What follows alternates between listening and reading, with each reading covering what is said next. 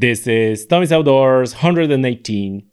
Folks, the spring is coming and the summer uh, gonna be here soon, sooner than you think. And this is this is the time where ticks becoming more active. Oh, well, ticks are active actually the whole year, uh, but they're more active in the warm months, and also we are more active. We tend to go more hiking and fishing and spending times in the outdoors and uh, you know even uh, people some people are just sticking to the paths where they less uh, exposed to ticks. But some of us you know hunters and anglers we are by very definition bushwhacking and going off the beaten track. And these these these are people who are especially uh, exposed and vulnerable to tick-borne diseases and uh, to tick bites um, so it's been probably almost two years since we had an episode about ticks and uh, and and protection, how to protect yourself from ticks.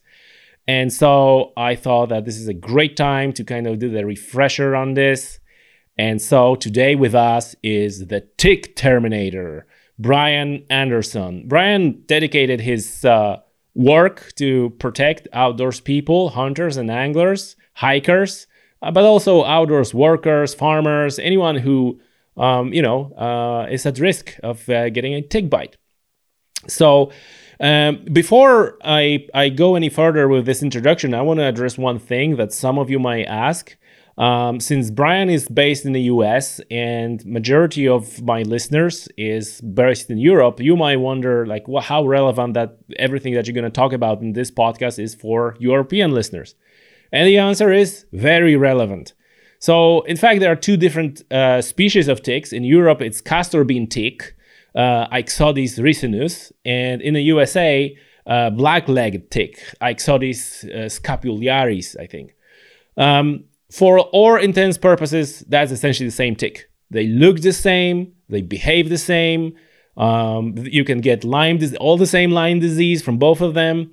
And even if you look at uh, scientific papers, peer reviewed scientific papers about ticks and tick borne diseases, both of those ticks are essentially, uh, you know, uh, like in one breath, uh, uh, people mentioning them in one breath.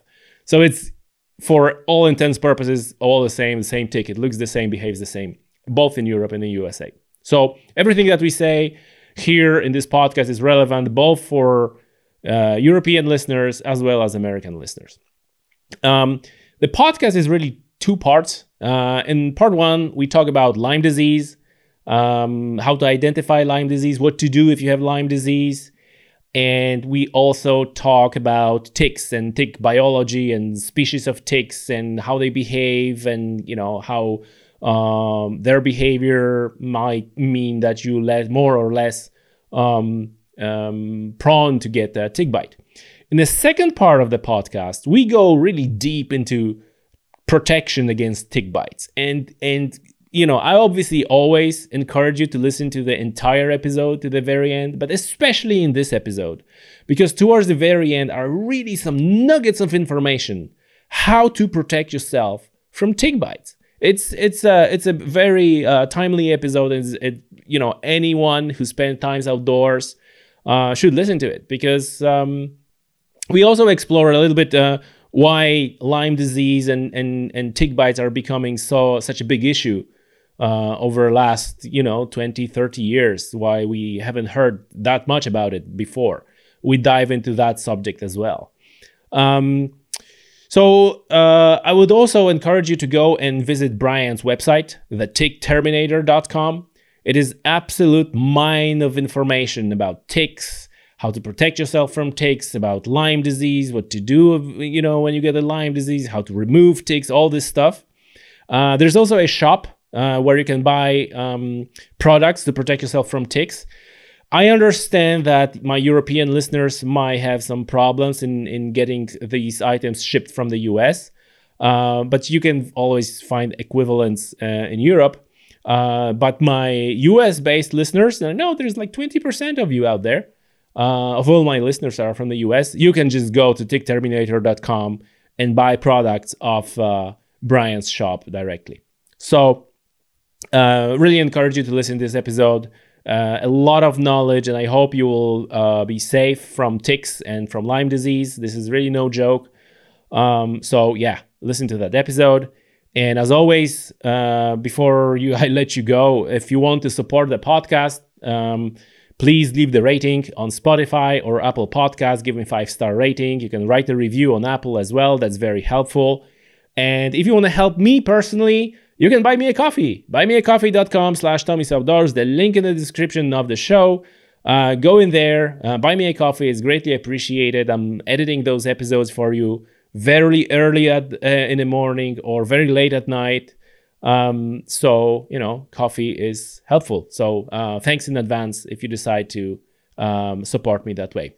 And now, uh, ladies and gentlemen, without delaying that any further, Brian Anderson and the Tick Terminator.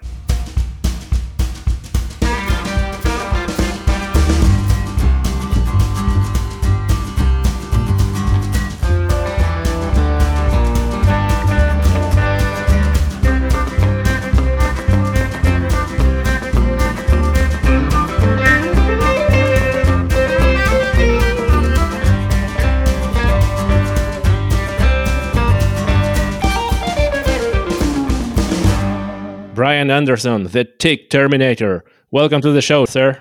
Glad to be here, Tommy. I've been looking forward to this. That's for sure. That's good. That's good. Listen, um, before before we uh, before we start, and we're gonna jump into the uh, discussion about ticks, and uh, we go into the thicket full of ticks. Um, you're based in in a in a U.S. right in the eastern U.S. Correct, Michigan actually. So it's kind of north central. Michigan, yeah. So, so, so, listen. Since the you know, like a uh, about two thirds of the audience of this podcast is based in Europe, English speaking Europe, uh, Ireland, UK mainly. Tell us um, how relevant is what we're gonna talk today to European listeners. So, how different uh, different are takes between Europe and the and the United States? Are they similar? Are they different? Well, there there are some similarities. Yeah. Um, and I've been looking into that because obviously I'm from the states here, but uh, looking in European and, and uh, yeah, they they have the problems there too. I mean, you, when you have 800 species worldwide, I mean they're almost all over the place, and uh, they're not going away anytime soon. But yeah, they, they definitely have them in Europe too. I mean, uh, they're you know in the in the in environments you know that are tick habitats, uh, like I mean, hey, guys are out walking, backpack camping, you know, hunting, and uh, ticks like uh, areas where there's moisture. Okay, they're going to be more in uh, grasslands, if you want to say. Uh, then they, they're never going to be out in the middle of a of a pavement. Okay, they bothers them, you know. Uh, so they're going to be in, in, in, areas like that. And uh, I tell people, I mean, one way to avoid them is to stay on trails, stay on paths uh, when you're walking in the in the grass, that's when uh, they can get you. I was lo- I was looking into that as well, and and it seems like there there are uh, you know there the biology of ticks is pretty similar all over the world. So um, and you know I, I I gotta say that uh, products for tick protection, you know when I'm go out hunting or or, or hiking, uh, I was buying from the U.S. So uh, you know permethrin and all that because I, I couldn't get them uh, where I live. Listen, okay, we get into all that. First things first, Brian, how did that start that you ended up professionally protecting people from ticks, you know, fighting ticks, that you are a professional tick terminator? How, how did that start? Well, you, you got to be a little strange. You got to be a little weird. You got to have kind of a, a, a unique fascination with these little blood sucking varmints that we all hate, you know? And I have since I was a little kid. I remember visiting my grandparents when I was a kid, even you know, and uh, at that time, you know, uh, we didn't have them where I lived at that time, but we would go to visit my grandparents by 500 miles. They were in a very wooded area, you know, very rural area in the woods, and they had ticks there. And to me, being a little kid, it, it was kind of fascinating, actually, you know, because this ticks are so like. Uh, uh, secretive. Okay, you can't even hardly feel them when they're crawling on your skin. All right.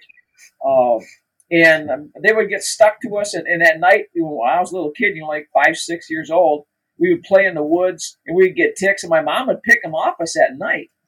And I thought it was just kind of humorous. You know what I mean? it was funny, you know, because a mosquito you can tell when it's crawling on you, and you can feel it when they bite you, but a tick you don't.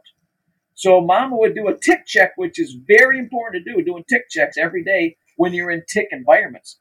So that's kind of where it started when I was a kid. It eventually, you know, progressed even, you know, a little more number of years ago. Uh, my wife, who was just deathly afraid of them, well, like we all are, but she was fanatically afraid of them. And uh, I was trying to learn more about them. Uh, I'd had different experiences over the years with them, and uh, I was trying to learn how can I keep these off from us? How can I keep them uh, ticks from from biting us? And I was starting to learn a little more about them. I did a lot of research online. I spent hundreds of hours, and then I was hearing more more and more about Lyme disease. I have a buddy who almost died from Lyme disease, which is the worst tick-borne disease that you can probably get. And so then I bumped into some really unique repellents uh, in, in part of my research, and, and I, I can get into that too. But it's it, it's very keeping them off you is, is the most important thing because I was thinking I didn't want to bring them home. That hey, if you can keep them off so you don't bring them home, that's the best thing. And there's some repellents that that actually help you do that. Right, right. So, so it was like a fascination from the early days that you turned into a business. Yeah, and back in the days, we never had problem with Lyme disease. Uh, Lyme disease is fairly new to being a problem. I mean, it's been around for quite some time, but nowadays we've seen more of a, issues with it. When I was a little kid, you know, uh, you know, long time ago, the ticks were just a nuisance, but now they're a nuisance with a, a potential problem of of uh, having real issues with them. Yeah, and I, I'm glad you said that because that's that's one of the things that I I um you know observed and uh you know even I I I think like episode 55 I already recorded ep- episode like uh probably three years at this time about uh, about ticks. And and and that was something that um I also was was wondering back then and I still wondering like and now you said it like back in the days it, you didn't you didn't hear about it right? If the like, like a uh, my my parents and my grandparents who were farmers if you told them that the tick is like a problem they would laugh at you that wasn't it, it wasn't a thing. So I, I just i just wonder like whether just people were, were not aware and the you know information was not spreading that easily and people didn't know. They they thought like you know someone got lazy and that's it. Or or is it something in the environment or is it something in in us you know like a like a uh, general state of health of humans uh, deteriorated where the lyme disease can get hold easier? What's your what's your take on this? Well partly is that uh, ticks have expanded they've grown a lot more in their pop- population in, in as the decades have been progressing so uh, there may not have been as many back then so the more you have the more problems you're going to have with them. And then uh, maybe they're, see, ticks, uh, maybe I should get into the lifestyle, even life cycle of them, but ticks get their tick-borne diseases from a host, okay? And maybe there's more of those hosts, you know, in, in the United States, they get them from uh, hosts like uh, a white-footed mouse, okay? And in Europe, they also get them from mice, but they get them from, they say, from from uh, blackbirds and pheasants and things like that, uh, where they're not born with the disease, they get it from their first host, and then they carry it for the rest of their life. So uh, maybe those hosts are even more plentiful now too. Some people blame it on global warming that ticks are been able to thrive even more. Yeah, I, I heard that too. That the winters are not that harsh.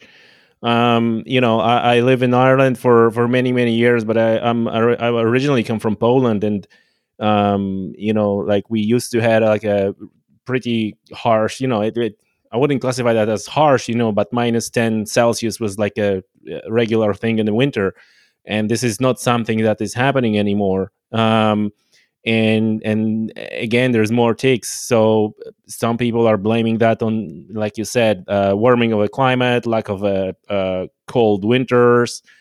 Um, but also exp- you know maybe the, there's more hosts. And this is an interesting point because many people are blaming deer right? And um, i know that in the united states there's more white-tailed deer now than it ever was.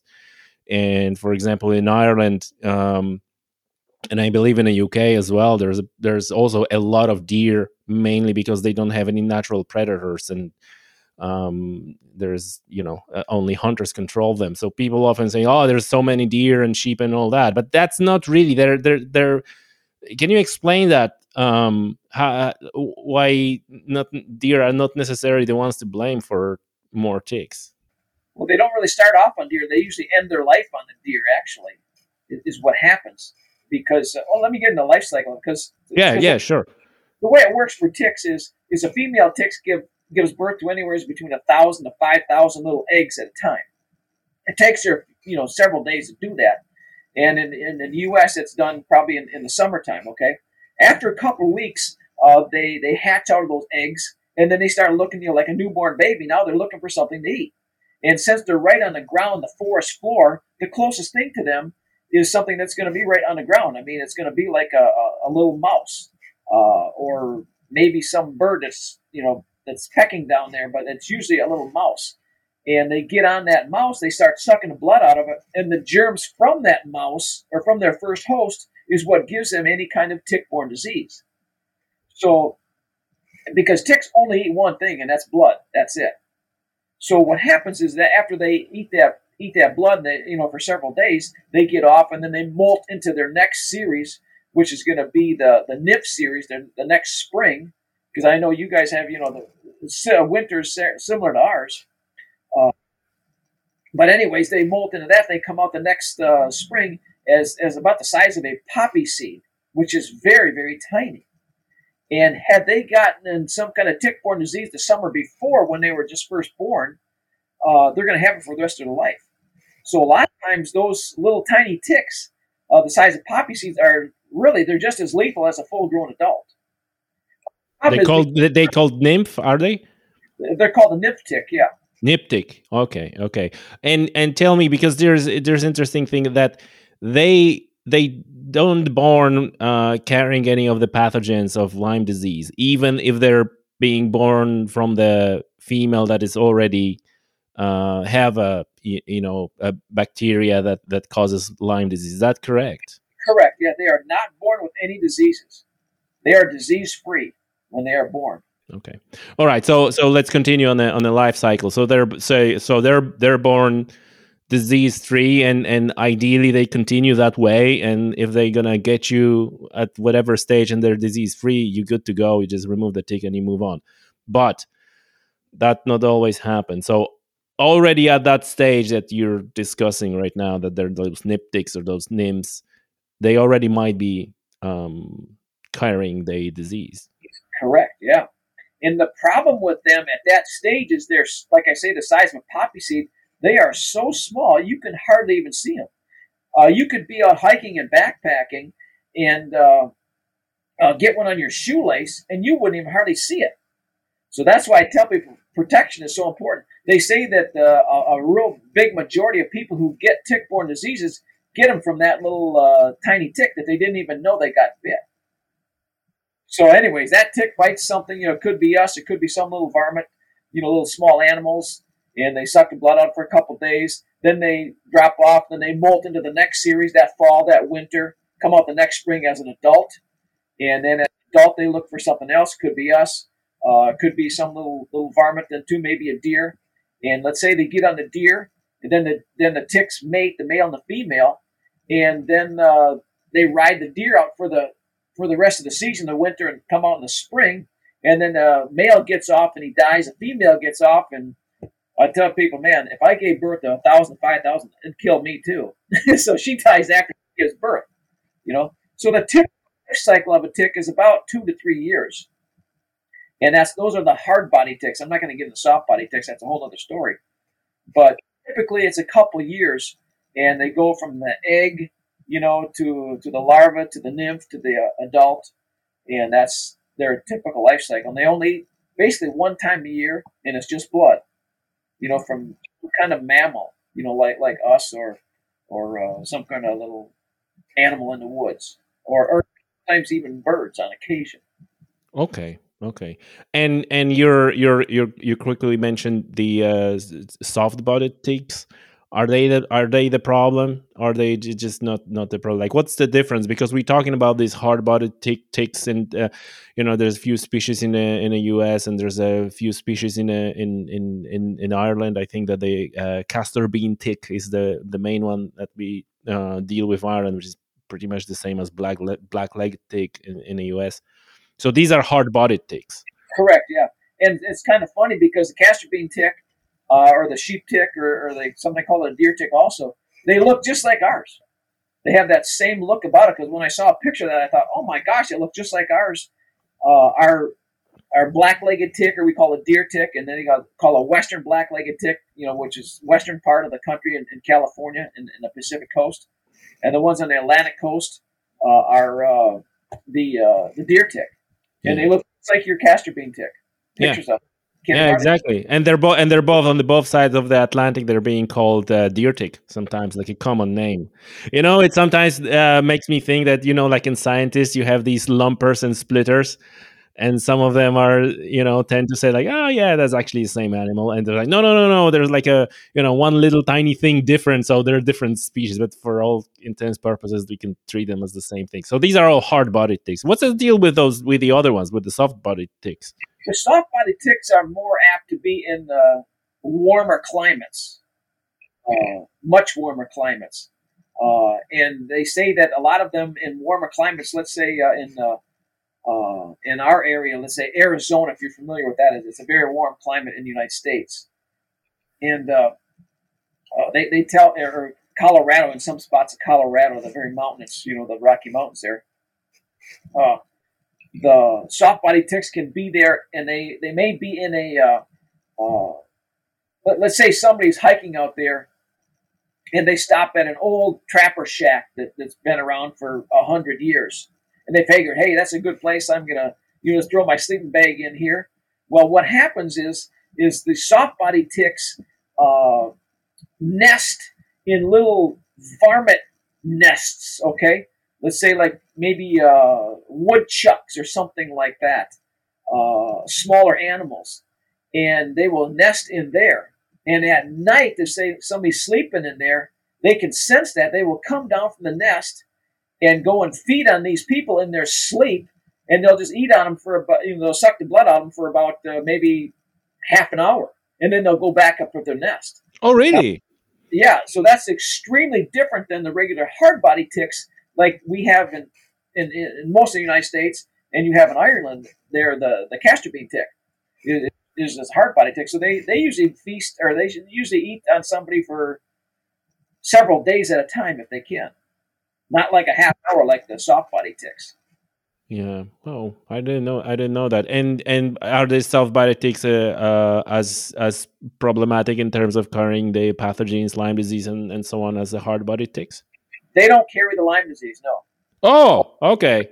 All the, they about the only ones that really get the reputation for carrying Lyme disease is your castor bean tick or our black-legged tick, which all look the same. You know. Yeah. Uh, it, it, very. It was really funny when I saw that here recently. That I looked that up for for your area. I'm thinking, man, it looks just like our tick. You know.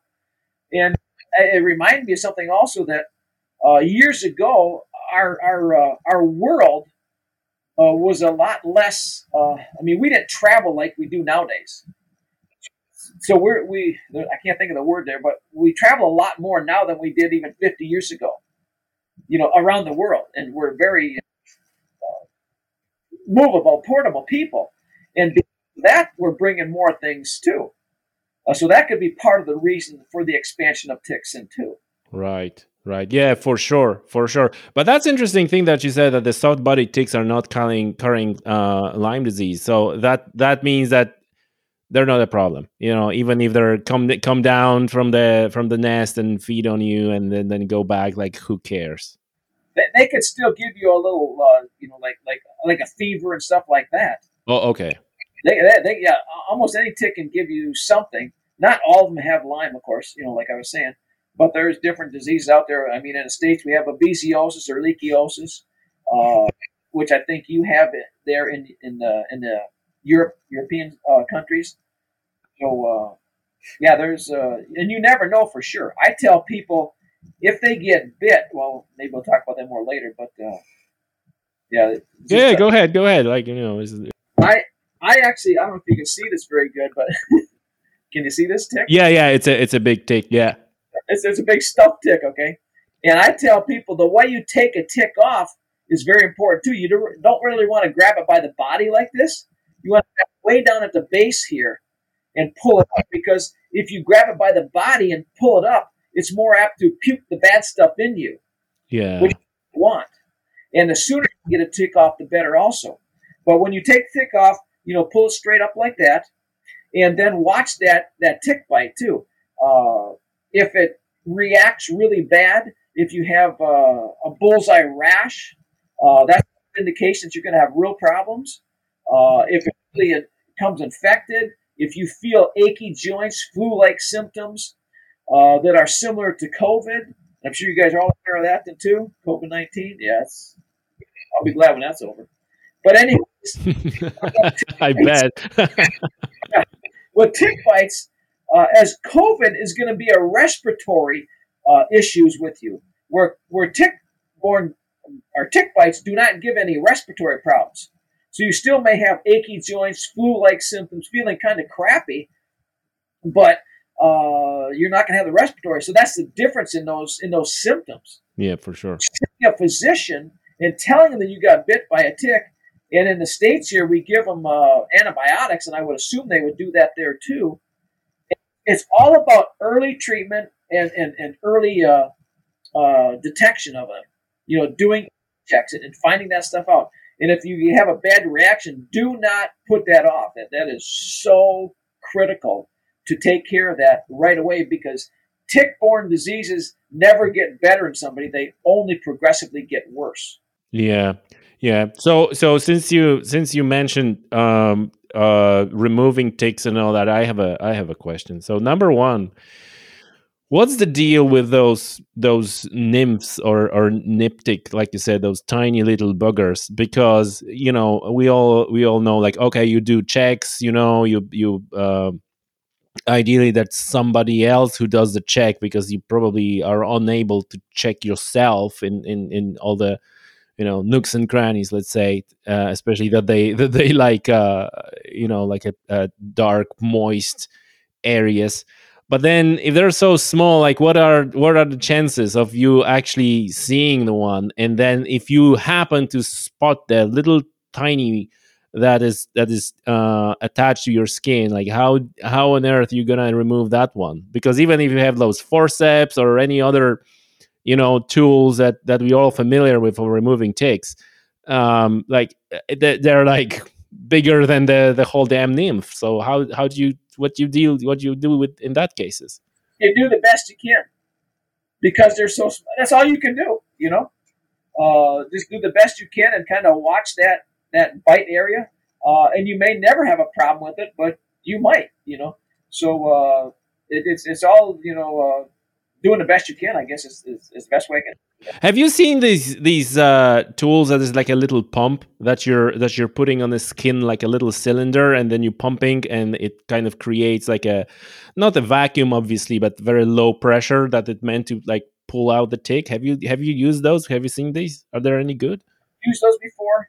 Uh, I tell people that probably the number one, the best thing that you can use is we call them tweezers. You probably call them forceps, tiny little things like that. Mm and you want to get those and, and, grab it right at the very base, okay, it's the best way. Uh, so it depends on the size of the tick then too. If, if, if it's really small, you just grab whatever you can, you know, like you were saying. Uh, thing called a tick key, uh, but that's a little different. But uh, the forceps, as you call them, or we call them tweezers, is probably the thing. Okay, okay. Those those keys is, is like it looks like a like a little pry bar almost, right? And with a with a notch, and then you kind of try no, to remove it. No, you grasp them like this. You would you would have his two little. Oh, with the tweezers. The tweezers, yeah. Oh yeah, yeah, yeah. I was I was I was asking about these these tick keys or whatever because there's like a ton of uh, tools, but I'm getting from what you're saying like don't bother with any you know the next best thing let's just use tweezers and that's a that's a tool for right. the job Something else you want to keep in mind too when you're taking a tick off is uh, I've seen those things that you're talking about where they kind of spin around the tick. Yeah. Uh, you here's the thing: you don't want to you don't want to tick off a tick. You don't want to make that tick mad in the process of taking him off, usually a her, I should say, a female, because uh, when you do that, they're going to be more apt to puke the bad stuff in you because they're still connected to you at that point. So you want to kind of be gentle with them as best you can to take them off. And sooner you get them off, the better also. That's why important it's so important to do daily tick checks because if they say if you get them off within 24 hours, you know, if, if they're on you for 24 hours or more, you're definitely more apt to get a problem with them. But if off that day, you're a lot less likely to get a problem. Hmm. Make sense? Yeah, yeah so the absolutely. The better. Yeah, uh, and, and I, I think the, there's there's another thing that the the ticks their the way they breathe, the the uh, I don't know how you how you call it the um, organs that they breathe are actually on the on the top of the tick on the on the back of it, if you like. So that's why you shouldn't do any stupid things like putting, you know, gel on them or putting a gasoline on them or anything like that. Because what you what is happening is what you what you just said that that tick actually starts to choke, and then it it essentially pukes the stuff into it, right, into yeah. you. Yeah, yeah. You, you, like I say, be gentle to them when you take them off. And some people even save them to send them in for testing. Uh, yeah. Oh, yes. Right. True. You have that in, in Europe there too. We have numerous places here in the states where they can send them in for testing if they need to, if they have a really bad reaction. Uh, but it, it's all about doing it the sooner the better. Yeah. Yeah. And, yeah, and you, and you mentioned the bullseye rash. Um, is is is that the, is that true that only I read somewhere there's only twenty percent of ticks, uh, in only in twenty percent of bullseye rash cases you actually will get the Lyme disease, meaning you can get a Lyme disease even even if you don't have a bullseye rash. Right. It's not. It's not. I mean, if you have a bullseye rash, that's more than likely it's going to be a, a Lyme disease, but you could have it without a bullseye rash. That's what you mean, right? Only about, and in the states here, they say anywhere is between 20 to 40 percent actually that bullseye. So that's not, you can't look uh, just for that only, uh, because that's not in every single one of the cases. So that's, part of the problem with ticks is you have so many variations of people react. Their reactions are so different. My little niece, uh, who was uh, like three years old or four years old, uh, she had a bunch of little circles all over her body. Her mom noticed that, and that was her telltale sign. You know, there was probably something really wrong. And she had Lyme, but did she had take care of right away. So some people don't have any of that. Some people ha- have it, you know. But yeah, it's a, a real variety of uh, reactions that people have. Right. Is it possible that someone will have will get a bullseye rash but doesn't get a uh, Lyme disease, or is it like when you have a bullseye rash that's hundred percent you got a Lyme disease? I talked to one guy. I could hardly believe it. Uh, just this past summer, that, that said that he said, "Man, I got bit by a tick a couple years ago, had a bullseye rash, and I have had no problem since." I said, "Count your blessings, buddy. You are lucky. I've never even heard of that before." So that's extremely unusual, very unusual. He, and I could, I could hardly believe it. I, I wasn't calling him a liar, but I'm thinking, you know, I've heard all kinds of different things in my position.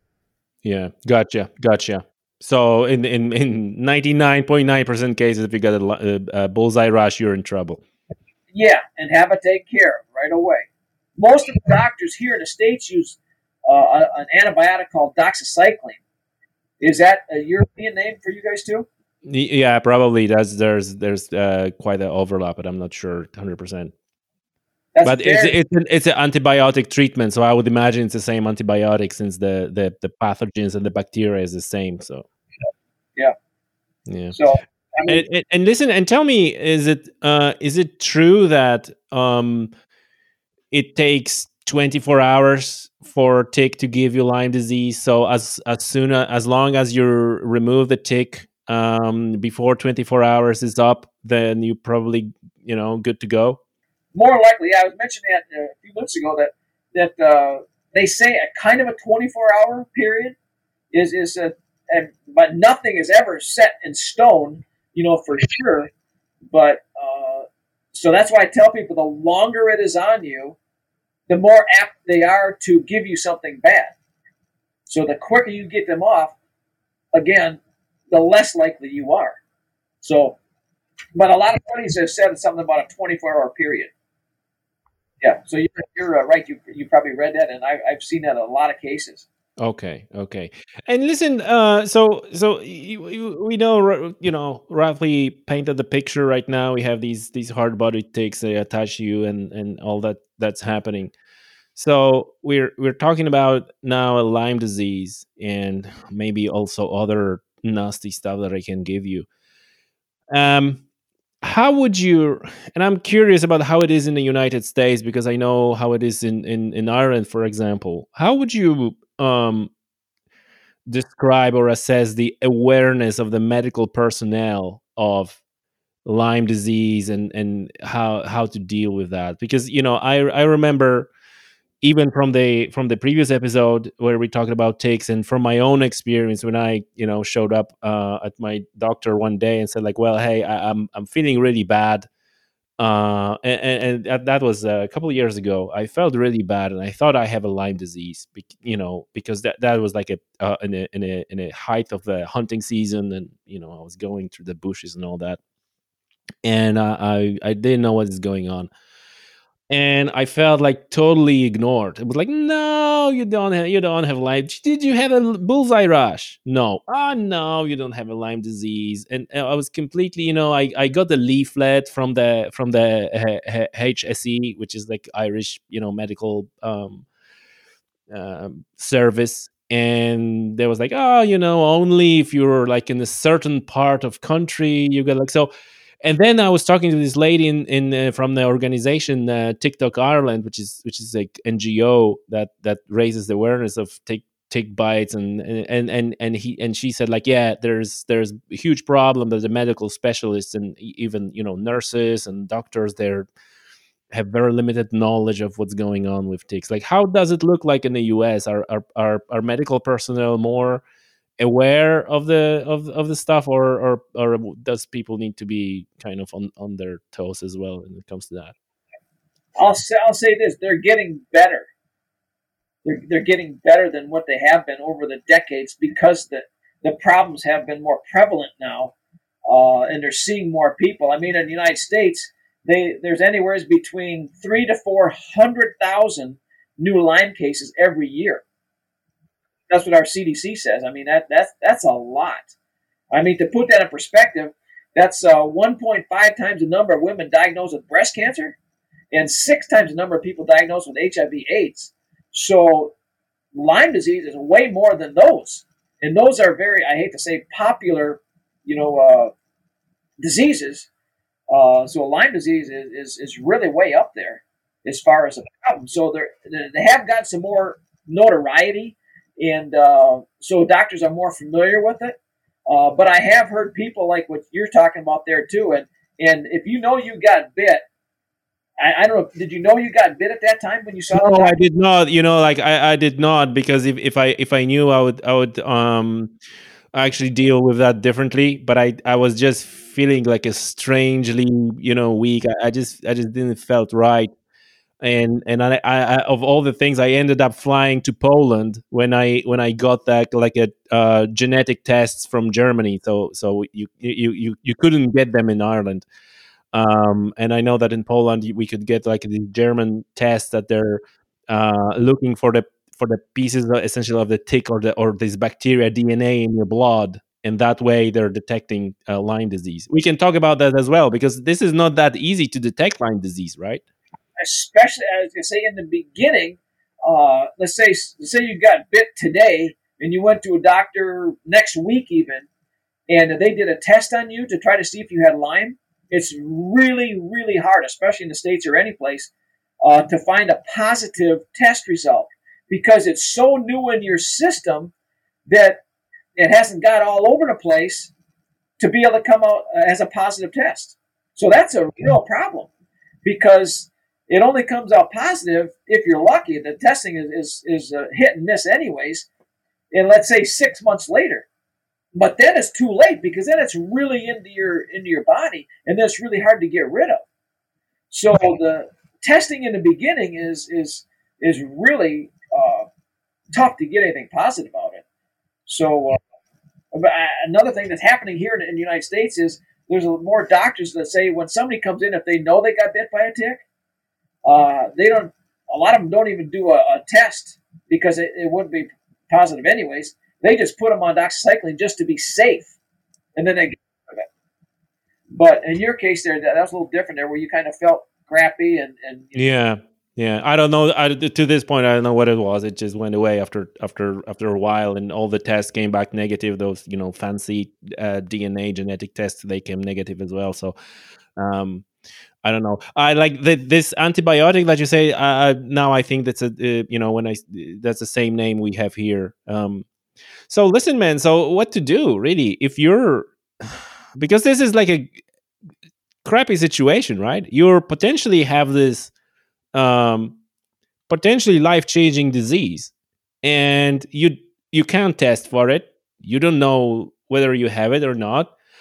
Um, you might have a problem in getting on the antibiotic treatment as well um, because you know what i what i heard is like people are actually you know begging doctors. So they put them on the antibiotics uh, and doctors some doctors are reluctant to do that. On the other hand antibiotics are not good for you anyway. So you know you you also don't want to get on the antibiotic every single time you get bit by a tick. So that's a hard not to crack. Like, what what's what do you recommend? What's your take on this? What happens a lot of cases is uh, in the United States. Let's say somebody's going to a doctor and they don't. Uh, they're not convinced that it's Lyme disease or you know the, much of a tick bite. They're not much of a problem with it. They sometimes people will go to what what we call here is like a holistic doctor. Hmm. Uh, it's a little different than an MD. They do things a little more uh, homeopathic. I don't know if is that a, a term that you would use. Yeah, yeah. Uh, and they do things a little different, uh, and a lot of times that will help somebody too. The big thing, and I'm not a Lyme expert here. Okay? I'm more of a tick prevention. Sure, guy. sure. That's my that's my main focus here. But the big thing that those doctors will do is is uh, really help their immune system. You know, so that your body fight it off uh, in different ways, maybe through supplementations, uh, food supplements. Uh, they may put them on antibiotics for a little bit too, certain kinds. I've even heard of people using some acupuncture. Uh, so numerous different ways that people can do it, and, and it varies from person to person even too. They'll react differently to different treatments. Yeah. So sometimes if somebody has a bad case of, of uh, Lyme, going to that type of different type of doctor other than your regular medical doctor is sometimes a good route to consider. Yeah, it does. And you know, you you said it um and, and and I appreciated that you said that you're not not not an expert on Lyme disease. Uh, I heard that even like Lyme disease is like you know it's it's really like an umbrella term for many different diseases. That's that's one thing I heard. Then the other thing I heard is like no, actually not, but the uh, body rela- reacts differently Lyme disease, and they actually one of the nicknames for Lyme disease is they call it the great imitator.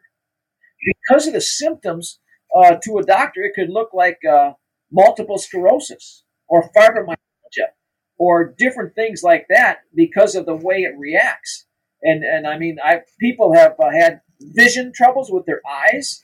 Uh, they get brain fog sometimes. You know, where just you know, like you're in a fog, uh, along with the achy joints and the flu-like symptoms and and so it has numerous different uh, uh, symptoms that that varies from person to person. That's why it's so hard to uh, pin it down. You know, you're actually lucky if you knew you got bit. You know, you saw the tick and you saw the the reaction to it. Count your blessings, you know, because otherwise you get bit by those tiny little ticks and you didn't even know it, and you have these actions. You know what I mean? Yeah, I heard that too.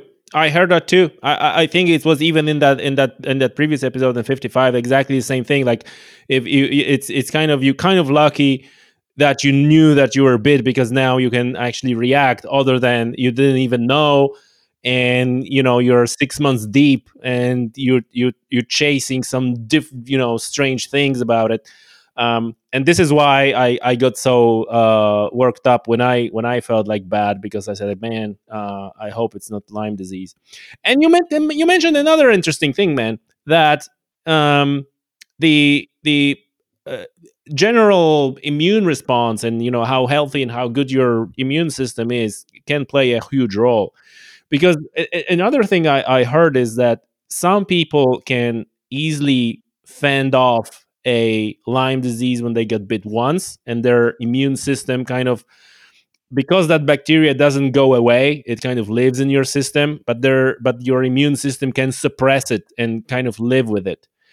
And then you know 2 years later you get bit second time and now it's too much and now it kind of you know comes back with a vengeance. That that's that's what i heard. I don't know if that's something that you heard as well yeah, I, I, definitely heard that same thing there too. Yeah. I, am just wondering now that whether this, you know, um, spread of Lyme disease, or like you know, like we mentioned on top of the show, that the Lyme disease seems to be becoming more of a problem than it used to be. Whether this is related that you know our bodies, we are just less healthy than than our parents and our grandparents were, right? They were they were working hard, eating like not processed foods and you know life was tougher but maybe the you know uh, the overall health um, at least at the time when we were younger was better while while now uh, our our uh, you know immune system takes a n- nose dive and that's why it, it it might be a part of a problem right?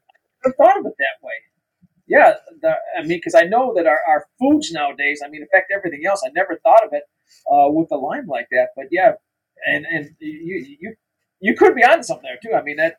I mean, uh, our immune system is, is so huge, and maybe it is less active or, or not as good as it could have been. You know, had we been eating un you know straight foods. You know, you know we eat so many processed foods nowadays all over the world that uh, that that could part in it. Sure. Listen, man. So we we we already uh, scared our listeners uh, uh, about ticks. So now uh, now it's your time to shine. Uh, tell me and tell us, you know, how to protect yourself from the ticks because obviously the best way is to not get bit in the first place.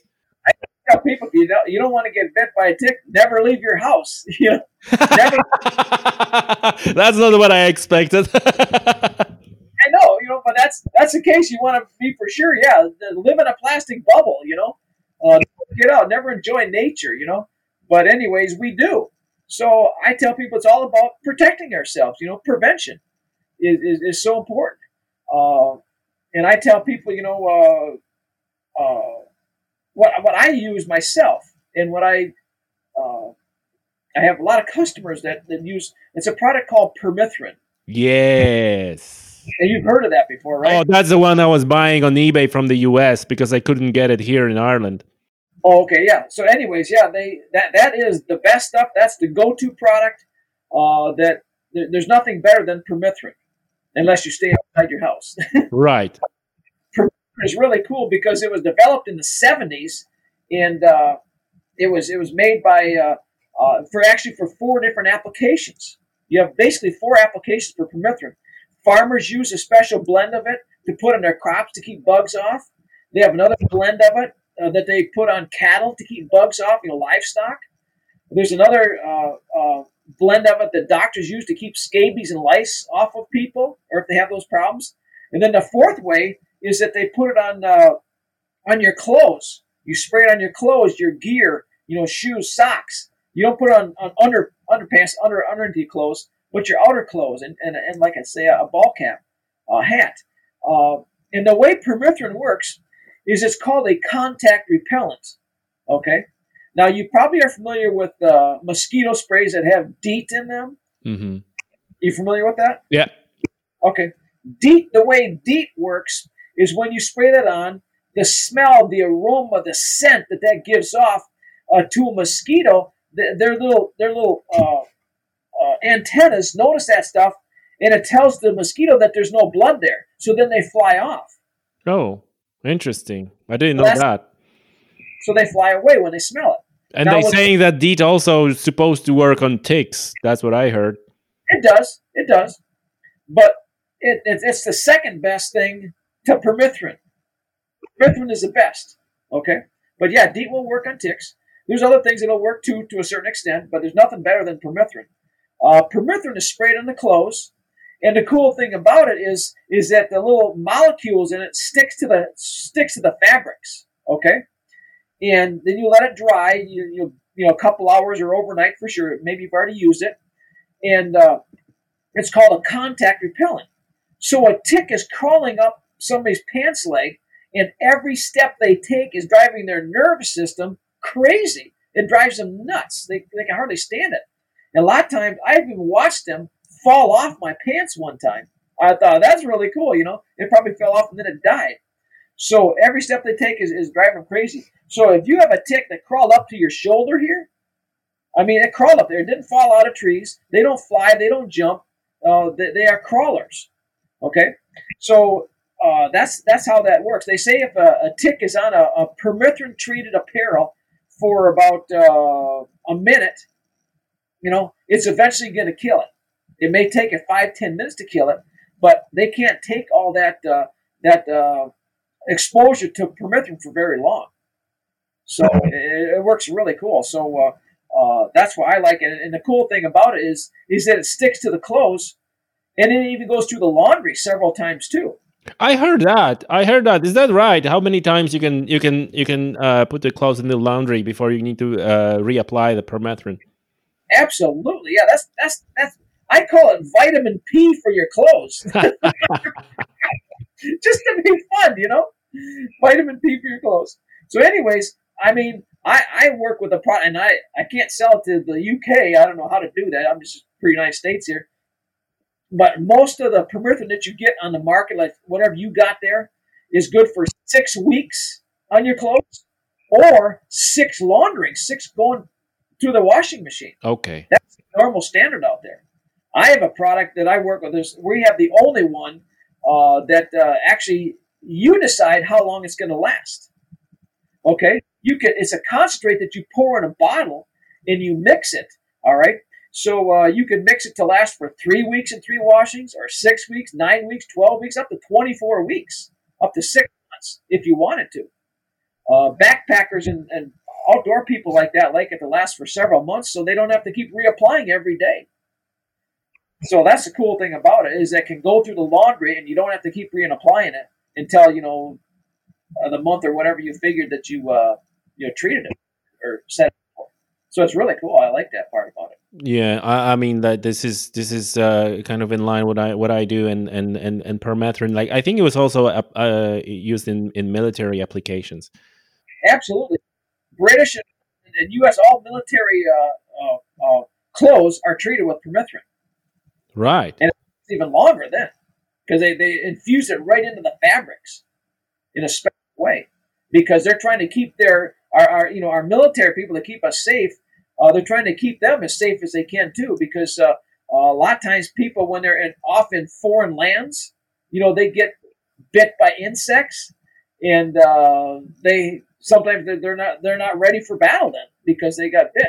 So they have uh, that infused in their in their uh, uniforms. Oh, that's that's interesting. One thing about permethrin that, that I think is worth mentioning that it's uh, it's not toxic for for humans for for for dogs or like livestock but it is for cats so people who have cats just right yep cats and bees uh you know that make honey bees and and fish you know you just don't want to keep away from that but see because uh you, there's a lot of things that you can put on dogs uh, people ask me all the time can i use it on my dog i said well yeah you can but there's so many other better things easier things to use on it you know but for sure not they have a whole makeup than a, than a dog does. Uh, that it would really harm them their their their body. They, they can't process the. the okay. So speaking about the, the, dogs and pets, so how would you how would you protect your your your your pets? Maybe, maybe you know first let's go on dogs. Well, first of all, I don't have any pets. Uh, especially I don't have any dogs. But a lot of people will give them uh, things that they may actually even chew. Uh, let's say once a month, or once maybe every three months.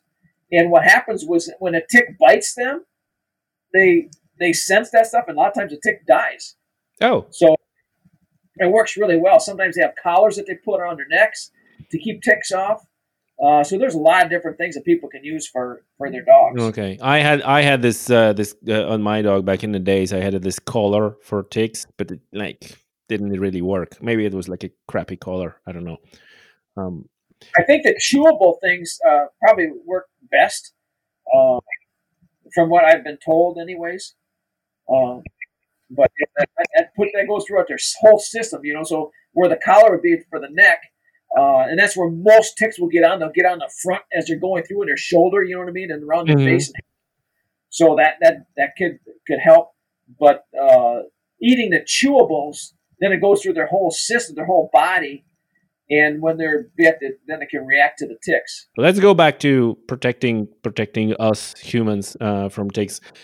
Outside of uh, treating the, the the claws with permethrin or or um, similar uh, products, how how is, is there any you know guidance on how to dress so uh, for example i heard like you know you you put your uh your, your pants in, inside your socks and stuff like that is is that something that that you, you would recommend Yeah, that, that's yeah. That, I don't normally do that, uh, but I've read that an awful lot. A lot of people do that. That's to keep the ticks from going up your your uh, pants. You know, by by putting your your your pants in their socks. Yeah, and sometimes people say wearing light colored clothing, uh, you'd be able to spot a brown tick better on a white pair of pants than you could on a brown pair of pants. Obviously, you know. So clothing like that. Uh, if I were to do that, I would. Uh, I would sp- I would treat all those clothes anyways. yeah You know, that's what I do. Uh, exactly exactly but but you know then you then you need to treat your your socks and your shoes and all that probably as well and very important to treat shoes and socks. I mean, shoes especially because people don't realize that. I mean, that you're walk if you're walking through the grass, that that could be their their first place. You know, uh, shoes and uh, and, and pants for sure. Those are the number one uh, ones to uh, definitely treat for sure. Gotcha, gotcha. Uh, you know, I, I also, you know, there was, I was making that mistake that you know, uh, treating like a shoes and and socks and pants and gaiters, and like, okay, that's great. And then the next thing I know, you know, I'm I'm I'm kind of crawling on the ground up to a deer. Is like, damn it, I should have treated all my, you know, all the upper, you know, all my fleece and everything else as well. Uh, so essentially, you know, if you're a hiker, then you're probably less likely to crawl through the bushes. If you're a hunter, then that's more likely that you're that you're gonna do that. So uh, I I guess, like you said, they- they're only in the low vegetation, right? Yes, yeah. They're going to be in grass and shrubs and stuff like that. Remember, they're just a small little body. They can't uh, go up very much. Uh, and they sit on that. They have eight legs. Actually, they're born with six, and then they grow two more in their first year. Oh wow, really?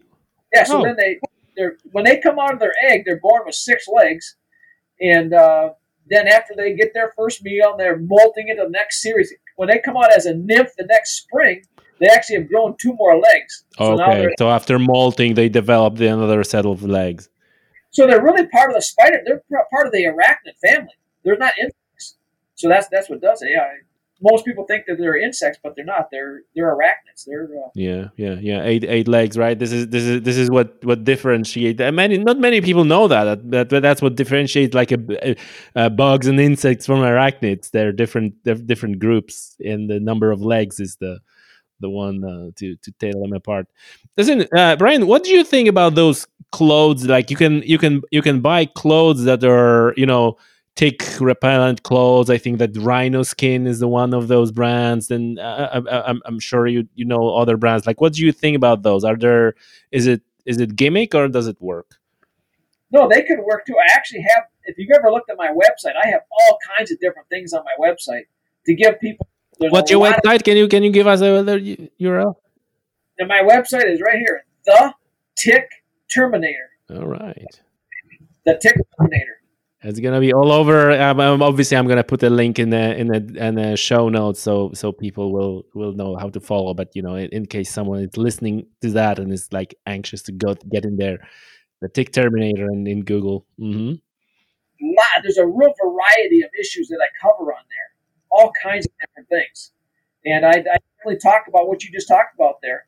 Uh, rhino skin uh, is is basically a really tight material that ticks cannot penetrate. So that would keep up too. Is what rhino skin is. That's that's on my website. Uh, I also have clothes on there that you could buy. You could buy regular clothes, you know, like well, not this shirt there, but like like you know, regular clothes that have already been treated with permethrin. Oh, like you mentioned the the military clothes, for example. And they're they're supposedly supposed to last for like six, 50 to 70 washings, you know, maybe maybe the life of the clothes.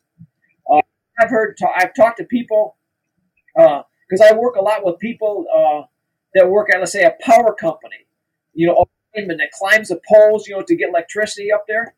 Uh, and uh, they are some of my, my big customers. And uh, I've talked to them, and they said that some of those clothes last for a couple years. And then then they start to uh, wear off, you know, their effectiveness. So they get about two, three years out of them, is, is I've been told. Uh, I, I, I have one one a shirt like that uh, that I was given to. Uh, I just haven't worn it much. I like to spray it on, then I know for sure what I. Oh, that was my question. Like, would you spray the the the the, the tick protective, uh, you know, like a Rynoskin or something? Would you spray that too with permethrin, or would you be comfortable enough to leave it like as, as is? You could if you wanted to, uh, because permethrin is so versatile. It goes on any kind of fabric. It doesn't stain anything, uh, and it, it, it's it, it's it's one thing nice about it.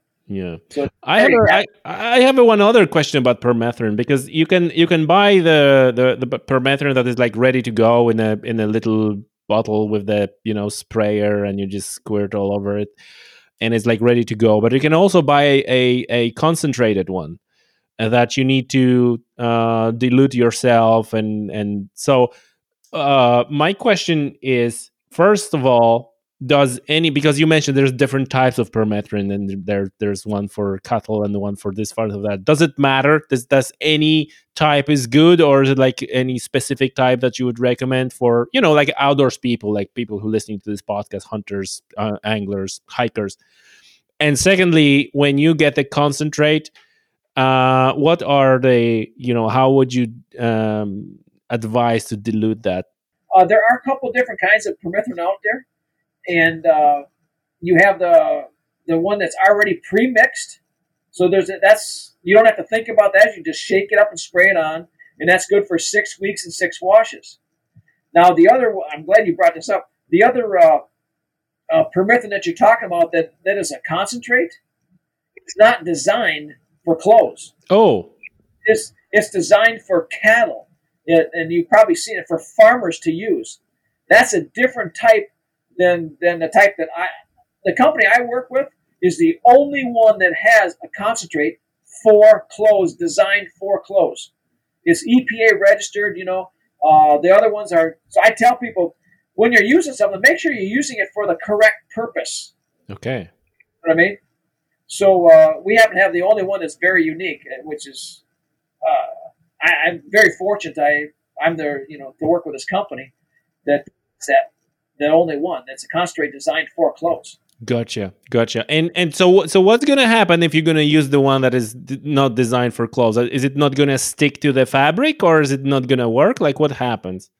It'll it'll work to a certain extent, but then it, it kind of smells a little bit different too. I mean, regular permethrin is odorless. Mm. The uh, permethrin for clothes. Uh, and another thing is that it's not designed for clothes, you know, but it, it can work to a certain extent, yeah. But I like to use exactly what's designed for the clothes. And I, and I think that, that that you know European listeners they can uh, there is um, many websites that are called like you know my US address or my US shopping stuff like that that gives you like this virtual address in the US so you can order stuff from from shops like yours that you know you, you does you don't sell uh, outside outside US, but you can you can sell to this virtual address, and then that company sends it over. I, I, I know that I was buying some stuff from the US through these things as well, so um, so people can do that and and and buy that uh, that special stuff. Um, right. Listen. Um. So so is is there anything that you would like to cover as well that I that I didn't ask you about? you, one of your questions there on permethrin. There, I'm trying to think of your second question to that. Mm-hmm. Uh, Oh, the, the second was like, uh, what are like how to, uh, you know, what is the percentage? How to dilute that that concentrate? Why don't I just show you one? How's that? All right, Okay. go for it. Here's a box of it right here, and this is the way it comes. It comes with a little bottle of concentrate right here, Mm-hmm. little cup. This is the, of course you you dump some in here, okay, Mm-hmm. with the cup. You pour this in here, and then you pour it in there like that. Yeah. Right. For for people who are only listening to that, they can you can go to YouTube to Tommy's Outdoors YouTube channel and watch this. And and other than that, uh, Brian just showing like there is a bottle with a uh, application uh, like a, a, a, where you know like a trigger and a and a, and a uh, tube, and you put the uh, concentrate into the bottle. Bottle is much larger than the concentrate bottle. And th- this is the directions. Right. So if you put in one cup, it'll last for three weeks. Two cups, it'll last for six weeks, and you know, three cups, nine weeks, and then so on like that. This is this is the this is the the dilution uh, uh, direction like you were asking about. Right. Dilution. Mm-hmm. Okay. That's right. And this is per uh, this is permethrin based uh, solution. What you're showing us now. Oh yeah, this is the concentrate. This is the only concentrate in the country uh, that's designed for clothes. All right, that's important because people can look up on YouTube and they see these these bottles like the, with a two cups bottle, like a concentrate permethrin, where there's like a big big bottle and two and two cups, and this is the one that you say this is for cattle. This is not for for. Uh, The one you're describing is for cattle, because you got a picture on there, and that's what it, it's got a picture of a farm on there. yeah, yeah, and this is the one. So this is I'm I'm actually glad we touched on this because this is the one when you look on YouTube. And even when I was looking at the when I was trying to buy on on eBay permethrin, there was like all over the place like these these these these uh, uh, containers with two cups, and, and everybody's recommending those. And and I said like, well, I'm gonna buy this ready to go uh, uh, before I buy this con- concentrate. And now I'm happy I didn't because now you're telling me, yeah, man, this is for cattle, not for for for clothes. So that's a, that's a good that's a good nugget of information that that people might not know, maybe mislead. people. Here's something to think about also. That the difference. I mean, uh, it, it'll work, yeah. But I mean, you said you're a hunter, right? Yeah, You're a deer hunter. I am. How when you go out to? I mean, I'm a deer hunter too, and I want to be as odorless as I possibly can. Mhm. I don't ever want to go up there smelling, you know, like perfume. they they uh, they wouldn't like that. So this is the only one that that other concentrate is going to have a, a smell to it, an odor to it. Right, right. Well, not when this dries, it's odorless. Regular nine for clothes uh, is odorless. Listen, man. So now we know uh, everything. Like, is there is there is there anything is there anything else uh, that people can do to protect themselves if they want to enjoy outdoors? You know, I appreciate you said like stay at home, don't don't go out. but but you know, any any other precautions? Uh, you know, provided you know you're gonna be in a in a you know tick infested area you treat your clothes you you put your pants into your socks and you treat your boots and you maybe you're wearing gaiters and you know all that stuff. Is there anything else? Or or maybe you know maybe different scenario. You go in somewhere and you didn't expect it to go there and there you go in your sandals and your freaking short pants. Like what is there anything you can do to you know at least minimize risk to yourself Well, other repellents, I mean, let's say, you know, obviously we've already talked about permethrin being the best. Uh, some people use daily applications. Let's say they, they may use uh, essential oils. Uh, that's on my website. All because on my website I'm giving people every, all kinds of different options here. Yeah, and I, I and I thoroughly recommend that website because uh, you know when I was when I was looking looking uh your your when when we were talking about making that podcast, I went to your website and you have all sorts of videos embedded in there and and information and all that. It's it's really like a rabbit hole. You can go in there and learn a lot from. So yeah, And, you know, DEET and, and different uh, uh, uh, insect repellents will help.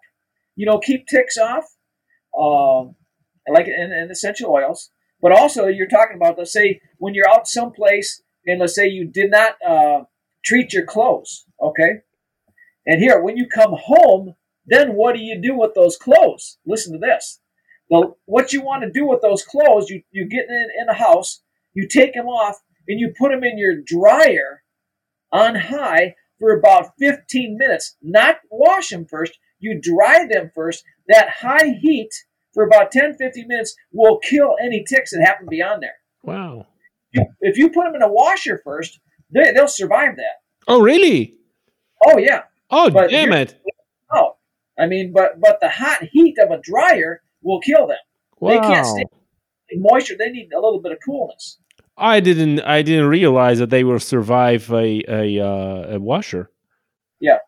man.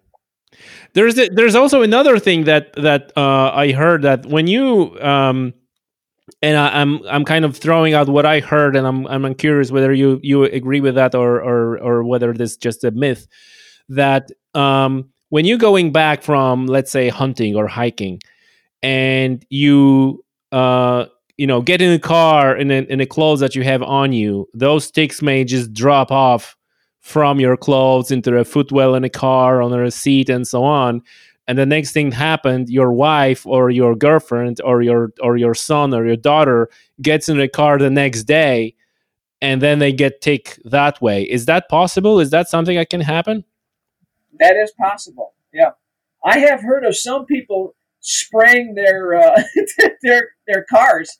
Let's say if you have cloth seats, especially, you could spray those. I mean, if, if you're going to be in those areas on a on a fairly regular basis. But yeah, tick could even if you have uh, treated clothes, uh, a tick could be on those clothes. Could and that scenario could work. You know, where they could get in there and uh, they may not stay on the seat there because who knows what I don't know what ticks do, you know, yeah especially there. But they, they could stay there for a while. But you could spray those those those uh those seats, you know, with the permethrin on there, and it's not going to hurt anything. That's for sure. It, it's great stuff. Doesn't bother anything. Yeah, that can happen. wow i was I, didn't realize that they're so so so tough to kill so so what what kills them is the is a is is heat essentially Yeah, that that that can kill them. Yep, uh, heat of the dryer will. Uh, I mean, you can put them in. Uh, let's say if you pick them off, if you're not going to save them, uh, you could. Uh, some people put them in a microwave. oh jesus Christ. My, my mom and dad used to do that. They had a that they would pick them off the dog. They put them in a little styrofoam cup, Uh-huh. and then put them in the micro they microwave, and uh, they would kill them that way because they pick them off the dog. And one day they got 163 ticks off the dog in one day. are you kidding me No, that that's that was their record. 163 ticks. wow were they big No, they were just regular sized ticks, but okay But the dog in the woods, you know, as they're hiking, and uh, it happened to go through, you know, some areas are more tick infested than others, hmm and uh, the, the the the lane or the road in, in the woods where they were going through, I call it wood tick alley now, uh, because there's so many ticks there.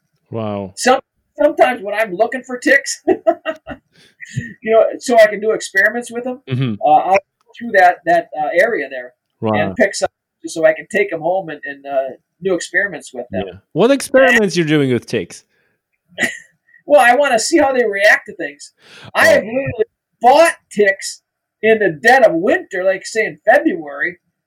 I can buy them from a university in, in uh, one of the states here in Oklahoma, Oklahoma State University. They have a, a like a tick uh, uh, research center, and it cost me uh, you know about thirty five dollars to get about a dozen ticks.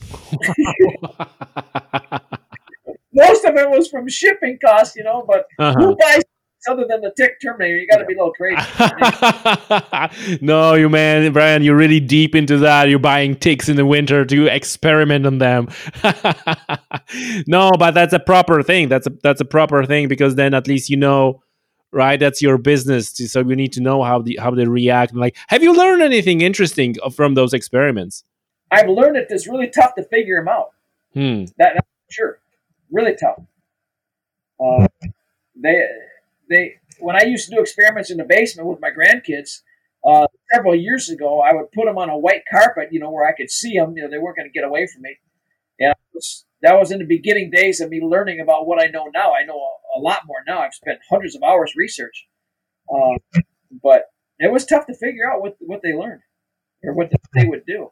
I was trying all kinds of different. Yeah. Did you did you ever did you ever put a tick on yourself and like purposely let it bury and uh, and and bite you? Or you never gone that far?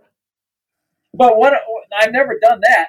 Let but I ha- ha- did have one buried in my back right here, my on my shoulder, a number of years ago, and and I, I thought it was a sliver, you know, because I was underneath the house and I thought I'd gotten a, a sliver from a from a floor joist, you know, right. And asked my wife, I said, "Honey, could you pick out this this sliver back here? Go and get a needle." And she says, "No, there's legs coming out of it, honey. It's a tick." so, I mean, it was buried in there where they normally don't do that. But this one, uh, I mean, we had I eventually uh, went and showed my mom and dad because they'd never seen one like that before. And I eventually went to a doctor to get it out the proper way, and he used a tweezers. Right. You know? Right. So we did different things, you know, like uh, fingernail polish or Vaseline or a match or different things like that that don't work. Hmm. And uh, he used the tweezers, and, and he had to kind of dig in there a little bit because it was really in there wow. and pull it out that way. Right, right. So, so listen, Brian. Let's let's summarize for for people who who want to uh, you know protect themselves as much as they can. First and foremost, treat your clothes. Right, that's the first thing. Get a get a good quality product that is meant for for this stuff. Treat your clothes. Uh, dress properly. Um, that's one one other thing I, I may ask you. You know, like so, like a you know short sleeve t-shirts short pants, all that stuff, that's a no no. You're more apt to get them there. You're more apt to get them on your skin. Uh, a lot of people recommend if you're going in tick area to wear a long sleeve, long pants. Right. Can you can you treat the skin in, in any you know cattle permethrin or anything like that? oh no, no. Permethrin does not work on skin because your natural oils just dissipate it and it's useless after about 15, 20 minutes. Okay. So it's only good for it's not good for skin it, you know, somebody may break out a little bit. It's not going to hurt them, uh, but there's never been any bad, you know, reactions. You know, where people go to hospital. Nothing ever like that. But it's not work on skin. I'm glad you brought that up. Yeah, actually, yeah, yeah, yeah. That's that's what I was thinking. That that you know, sometimes asking stupid questions is not that stupid because surely there's someone who will try to do that. Oh yeah. I talk about that too. So yeah. Okay, gotcha, gotcha. So so wear properly, treat your clothes, um, that's the first thing. Um, there's really no way to like you mentioned on top of the show you know stay to the footpath and don't don't go through the bushes but you know i also understand that some of the some of the outdoorsy people they actually looking for getting into the bushes which so that that that advice wouldn't work for them and and then if you're despite all these things so so maybe maybe before i get to the point where like you you you finally you know you have one buried. But before we get there do the checks right? That's the next thing once you come back. Daily tick checks absolutely yeah. Gotcha. Yep. and and and is there is there a, a, you know like a good way that you could recommend that you can do that yourself if you're like in a tent or or something or is it like no good way of doing it and you need to you need the buddy or somebody? I saw uh i heard of somebody uh using their phone and taking like a little video of their phone. I mean, so that's, that's just a. I mean, uh, when they're stripped down to nothing, uh, then they can delete it. You know, uh, but they put that all over places where you can't really see, but you can take a video with your phone. I thought that was a pretty good idea. Oh, that's a, that's actually a very good idea. That's a very good idea. And then and then you see okay, and then if you don't have it, that's fine. You're good to go. And if you find one then obviously number one, remove it. But what be gentle you remove it, yeah. Be gentle, get the tweezers, remove it. But then what? Like if you remove that that like what would you do? Would you would you wait and see or would you just go straight away and and get get yourself on antibiotics or what course of action then would you take? I would watch that bite area and see how it reacts. I mean, not every tick is going to be a problem. All right. If it has a bad reaction, And if you start feeling bad within another couple days, that's when you should definitely go. Uh, because it, you may have you may have a tick on you, take it off, and no problem at all.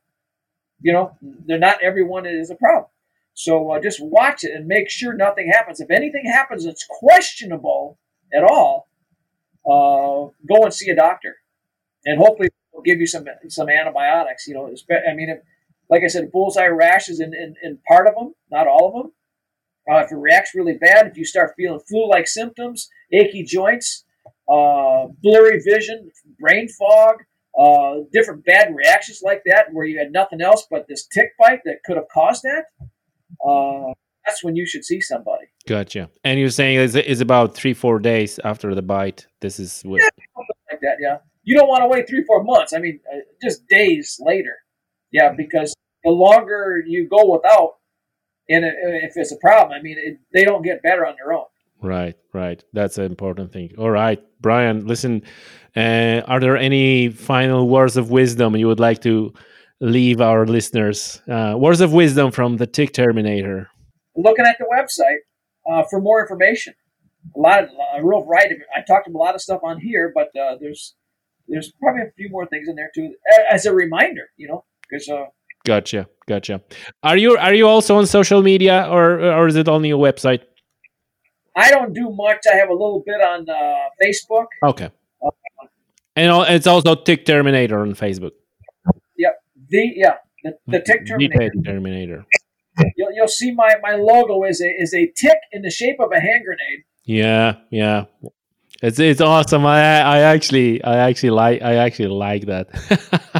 it's, it's a war out there. You know what I mean? Mm. So I tell anybody, any good war general needs to know their enemy. That's why I teach people about the enemy. So this is a tick in the shape of a hand grenade. This is lovely. I, I, I like I like that logo. I like that logo. Are you selling those T-shirts on your website as well? No, I don't. I mean, maybe I should. I you should, man. I should. I, I, I, made I made the T-shirts with the logo of my podcast as well. You know, I, I I made one just to wear like you you wearing one, and then I put it on social media, and people start coming back to me. It's like, hey, where can I get the T-shirts? And it's like, oh, maybe I should. So definitely, you should. People people would get it, and then you know, it's. I, we in, in our area here, every year we have like a little uh, a festival. Uh, like some bands come and play, you know, towards the end of the summer. And it's actually called the Wood Tick Festival. Whoa. I don't know if you ever heard there was a another festival in the United States here years ago. It's called Woodstock. Yeah. Uh, you, you heard of Woodstock? Oh yeah, of course. Okay. Anyways, so they, they, they couldn't call it Woodstock, so they called it Wood Tick. so actually, I had one of the guys in, in one of the bands he bought the shirt practically off my back. Uh-huh. He's like, wear that shirt at the Woodtick Festival because it's perfect for it, you know. Perfect. So perfect. Listen, Brian. Like one more thing before before we wrap, wrap this show up. Uh, one more thing that I I, I want to ask you about. It's like a little little son of a bitch t- tick called Lone Star tick, which just scares me. Can you tell our listeners about it? Because I think that not many people know about this bugger. Now, how did you hear about the Lone Star tick? You have them there too? No, we don't. Absolutely not. But I, I okay. did heard about it, and I'm and I'm, and I'm I'm glad we don't have them. Yeah, the Lone Star tick can actually give a disease called alpha gal syndrome. Is that what you're ta- referring to? Mm-hmm. And that's where you get that, and you're allergic to red meat pretty much for the rest of your life from the Lone Star tick. It has a little white dot on its back, and uh, that's that that's pretty nasty. I mean, think about never eating red meat again. Man, uh, can you eat? Uh, can you eat like a chicken and duck? You can. I don't have the stuff. I don't have the disease, so I, I, can't say for sure. But they they have bad reactions, and, and the way people find out about that is uh, they got bit by a tick, and then all of a sudden they're eating some red meat, and uh, they they start having a re- allergic reaction. Sometimes they go into anaphylactic shock, even too, and they don't even know what caused this. You know, and so after a while, it goes away, and then a couple weeks later, they eat red meat again, and they go, "Oh gosh, maybe that's it," you know. So uh, it, it's a hard thing to detect, but yeah, that's that's the Lone Star tick uh, is the one that's famous for that. Wow, and and is it like for for people who you know might travel to the United States? Like, is it is it present everywhere in the United States, or is it like more like a you know Texas kind of area? Because Lone Star, I'm just I don't know, I kind of like making that connection. I mean that that that disease, the alpha gal syndrome disease, is more located in the southeastern part of the United States where there's Virginia, uh, North Carolina, South Carolina, Georgia, that kind of area right there. Uh, we have it in Michigan and, and uh, uh New England area and up northern states. It's more in the southeastern part of the United States. Gotcha. Gotcha. But I guess, but I'm getting that, guessing that all the standard treatment that we already discussed, permethrin, cloves, and all that, that that will also deal with Lone Star ticks. They're they're the same in that case. In that you know. Sometimes, sometimes they use a different antibiotic, uh, but the but the doxycycline is is the, pretty much the most popular one. Uh, and, yeah, uh, yeah, but uh, you mean you're, t- you're talking about treatment, but I mean like in in terms of prevention. So like permethrin and all the clothes, like Rynoskin, all that. It's all the same. Ticks are ticks, yeah. As far as hard body ticks like that go. Right, right. Wow, man, Brian, this was very, very informative and very, very interesting. Um, and you know, I hope that uh, first of all, my U.S. listeners will have a um, great value from that, and I'm sure that my European listeners will have a lot of value from from that uh, uh, podcast as well. And eh, you know like i said it's not it's not easy to buy permethrin in in in in in ireland at least. Uh, i had to resort from from you know ebay and stuff like that. Um, but now they know the tick terminator and if they're making shopping in a in a in a us they can you know equally uh, uh, shop your your your shop and and get the stuff uh, shipped to, to europe if they wish so so anyway brian thank you very much i appreciate your time it was pleasure. You're welcome. I had a blast. I appreciate it.